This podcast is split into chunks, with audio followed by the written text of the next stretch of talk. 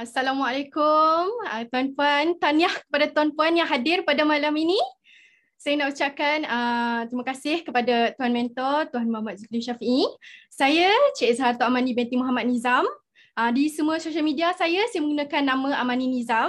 Saya merupakan uh, pelajar semester tujuh ijazah sarjana muda farmasi teknologi. Uh, sekarang saya sedang praktikal dekat uh, company TCM ataupun uh, Traditional Chinese Medicine uh, saya lagi uh, belum lagi berkahwin, berasal dari Penang, tapi sekarang saya tengah uh, duduk dekat Ipoh sebab saya praktikal dekat sini. PG kod saya PG 00178147. Saya bermula uh, dengan public goal ni pada 2018. Uh, 2018 lagi saya dah kenal public goal.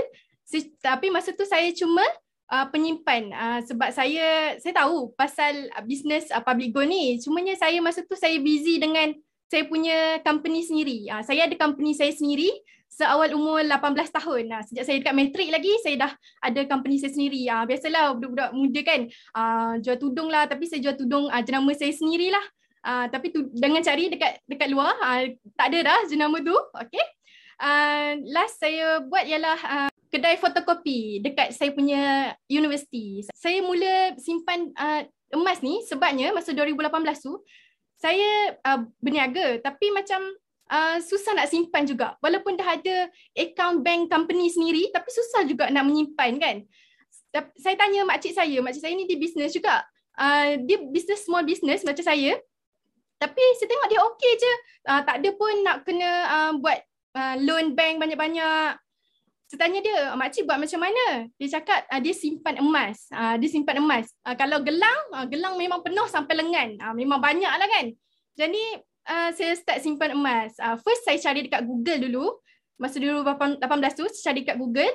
Si Google, oh okay ada jumpa. Tapi saya tak ingat lah uh, siapa saya Google jumpa siapa punya artikel dekat Google tu. Tapi saya rasa macam takut saya rasa takut sebab saya baru lepas kena scam uh, berpuluh ribu. Ha, masa tu 2018 tu muda lagi tapi dah pernah kena scam berpuluh ribu. Ialah buat bisnes tapi tak ada ilmu.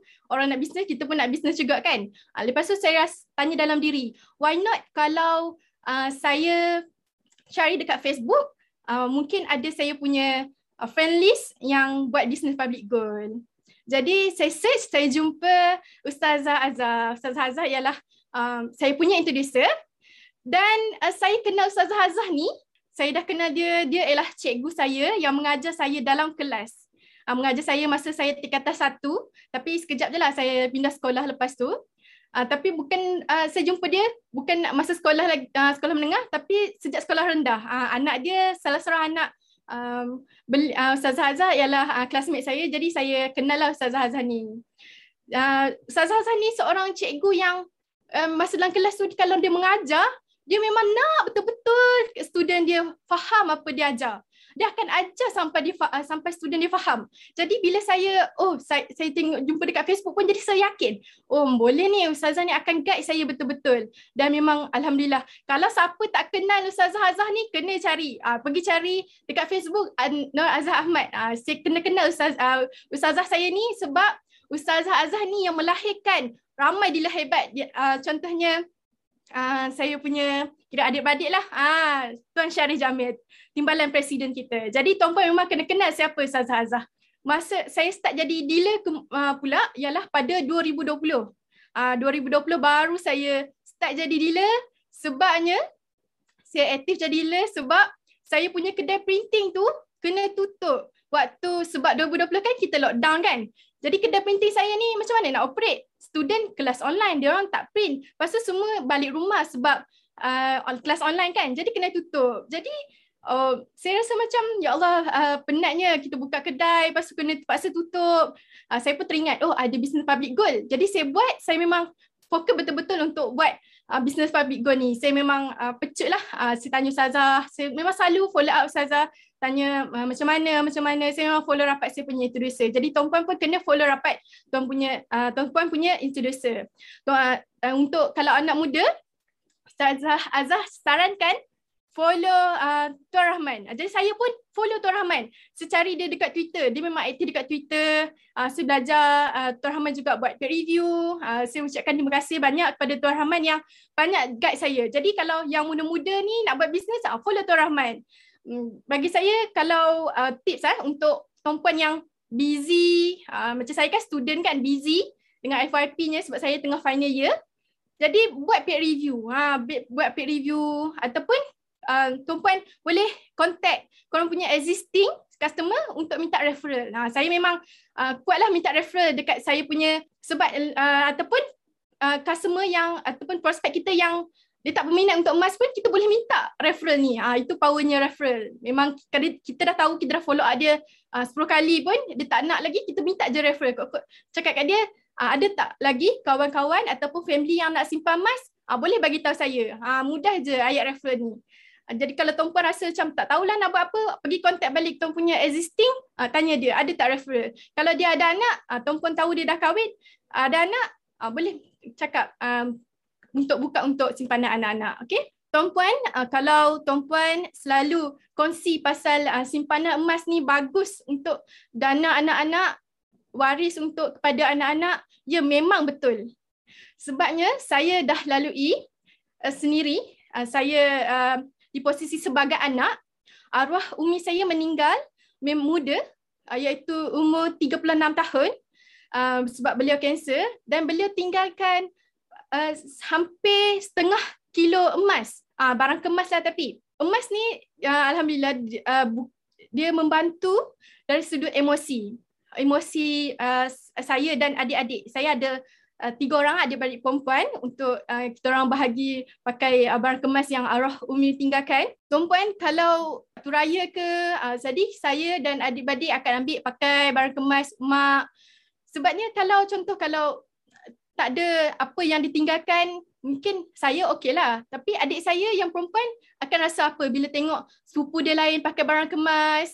Uh, jadi uh, saya punya family pula uh, jenis yang uh, mami Penang eh kalau pakai barang kemas tu memang kalau sebelah kanan uh, 10k barang kemas uh, sebelah kiri tangan pun 30k ah dia macam tu jadi memang emas ni sangat membantu dari uh, segi emosi lah kalau untuk saya sendiri. Jadi ini menjadi pemangkin semangat saya untuk uh, sebarkan ilmu uh, pasal emas ni. Dia membantu untuk dana anak-anak, uh, kalau small business uh, boleh bantu simpanan. Jadi saya rasa masih ramai lagi yang tak tahu pasal manfaat emas ni. Masih ramai lagi yang memang kat luar sana yang tak tahu sangat pasal simpanan emas ni. Masa awal jadi dealer ni, saya rasa sebab uh, saya dah join 2018. Jadi 20, 2020 baru saya jadi dealer. Saya rasa macam lambat. Jadi saya buka balik WBM ataupun uh, weekly uh, business meeting Facebook kita. Saya tengok balik semua sharing-sharing daripada master dealer, uh, Tuan Syafiq Roslan, uh, Tuan Hafiz Syafi'i, saya tengok slide dia orang, saya salin. Saya tulis dengan tangan. Uh, setiap slide saya salin sebab saya nak faham betul-betul. Saya tak nak lambat-lambat. Sekarang pun handbook uh, saya tulis tangan uh, sebab saya nak faham kenapa dealer, dealer komiti yang buat handbook ni boleh buat handbook kenapa saya tak boleh buat juga. Saya ambil handbook, saya tulis jangan salin balik semua. Ha, tu, macam Kak Lopal cakap kan, ha, dia salin empat kali kan, ha, saya pun cuba juga ikut. Jadi saya akan lebih mudah faham. Dan saya juga baca buku, terutamanya tu buku mentor kita lah. Saya tengok, ha, dealer-dealer ni ada buku ni, kenapa saya tak ada? Kenapa uh, saya nak berjaya macam dia? Kenapa saya tak ada buku apa yang dia baca? Jadi saya beli. Saya tengok buku apa yang dealer-dealer lain ada, saya mesti ada juga uh, macam tu. Saya punya, uh, saya semangat nak buat bisnes ni. Uh, banyak baca buku mentor uh, Tuan Azali juga. Kalau saya berminat sangat buku Tuan Aziz Ali tu sampai CPM dia. Tuan Aziz Ali ni CPM dia. Tuan ada lagi tak kesinambungan buku ni? Ha, dia cakap oh sorry tak ada. Ha, Tuan Aziz Ali pun baik ha, dia, dia pun dealer public gold. Kalau uh, tuan puan nak tahu Tuan Aziz Ali pakai kewangan Malaysia tu pun dealer public gold eh.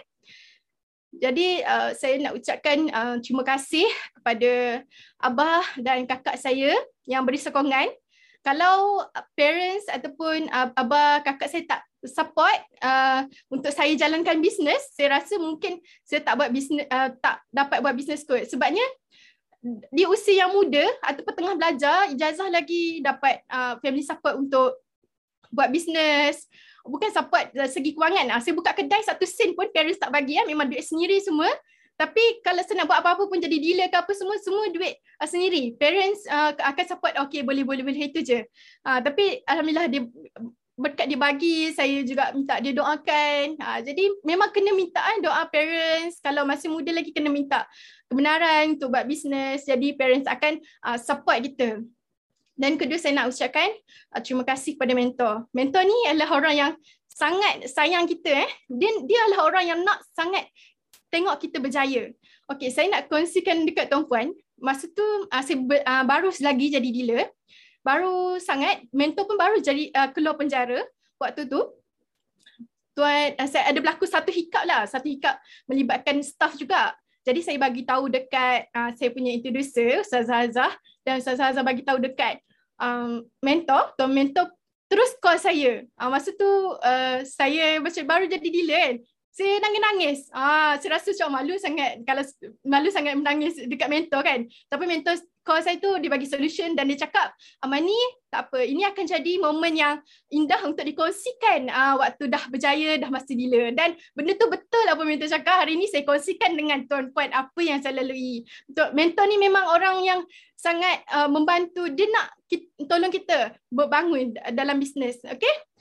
Uh, dan saya nak ucapkan juga kepada terima kasih kepada komiti. Komiti ni Tuan Puan, kalau Tuan Puan satu malam, Tuan Puan hadir satu event je. Contoh malam ni, contohlah malam ni GAN.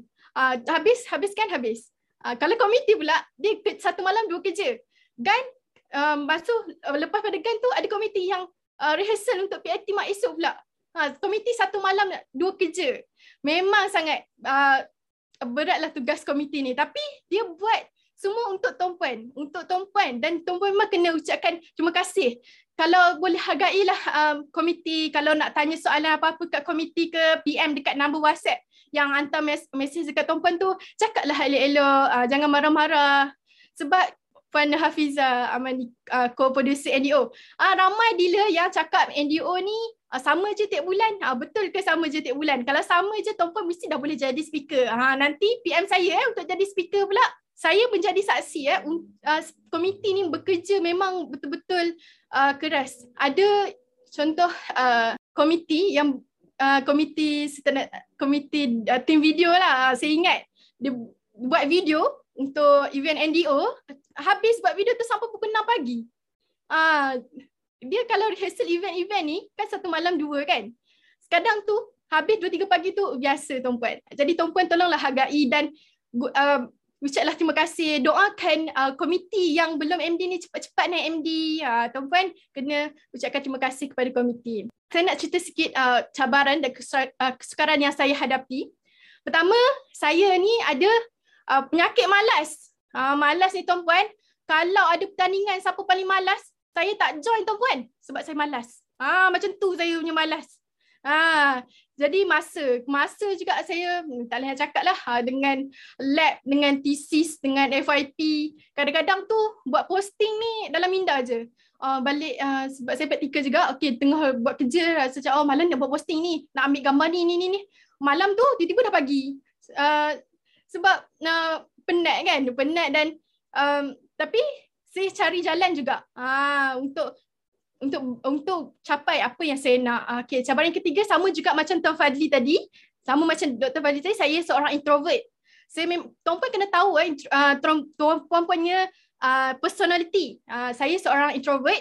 Nak buha-buha ni memang tak pandai tuan puan jadi kena belajar. Kadang-kadang tu saya tengok, oh dia orang ni huhuha, apa dia orang reply. Cara dia orang reply tu saya pun belajar tau. Nak reply WhatsApp pun saya belajar macam mana. Nak sebab nak huha-huha ni, nak nak layan customer macam mana. Nah, jadi walaupun ada banyak cabaran masa, um, sifat malas, introvert, dia bukan penghalang tuan-puan. Saya letak dream yang besar. Jangan letak dream yang kecil-kecil. Uh, macam tuan mentor kan, dia letak dream untuk uh, capai 100 MD mas dream yang besar dan hari ini memang tercapai. Ha, jadi tuan puan dalam jihanda ni saya minta jangan letak dream yang tuan puan boleh capai yang tuan puan rasa oh ni aku boleh tak jangan letak yang macam tu. Letak yang tuan puan rasa tak boleh. Ah macam macam tu baru iaitu dream tuan puan. Saya nak cepat-cepat naik MD ni dan saya nak cepat-cepat uh, capai financial freedom sebab saya nak uh, bantu uh, Sarah adik saya yang masih belajar lagi. Saya ada dua orang adik yang masih belajar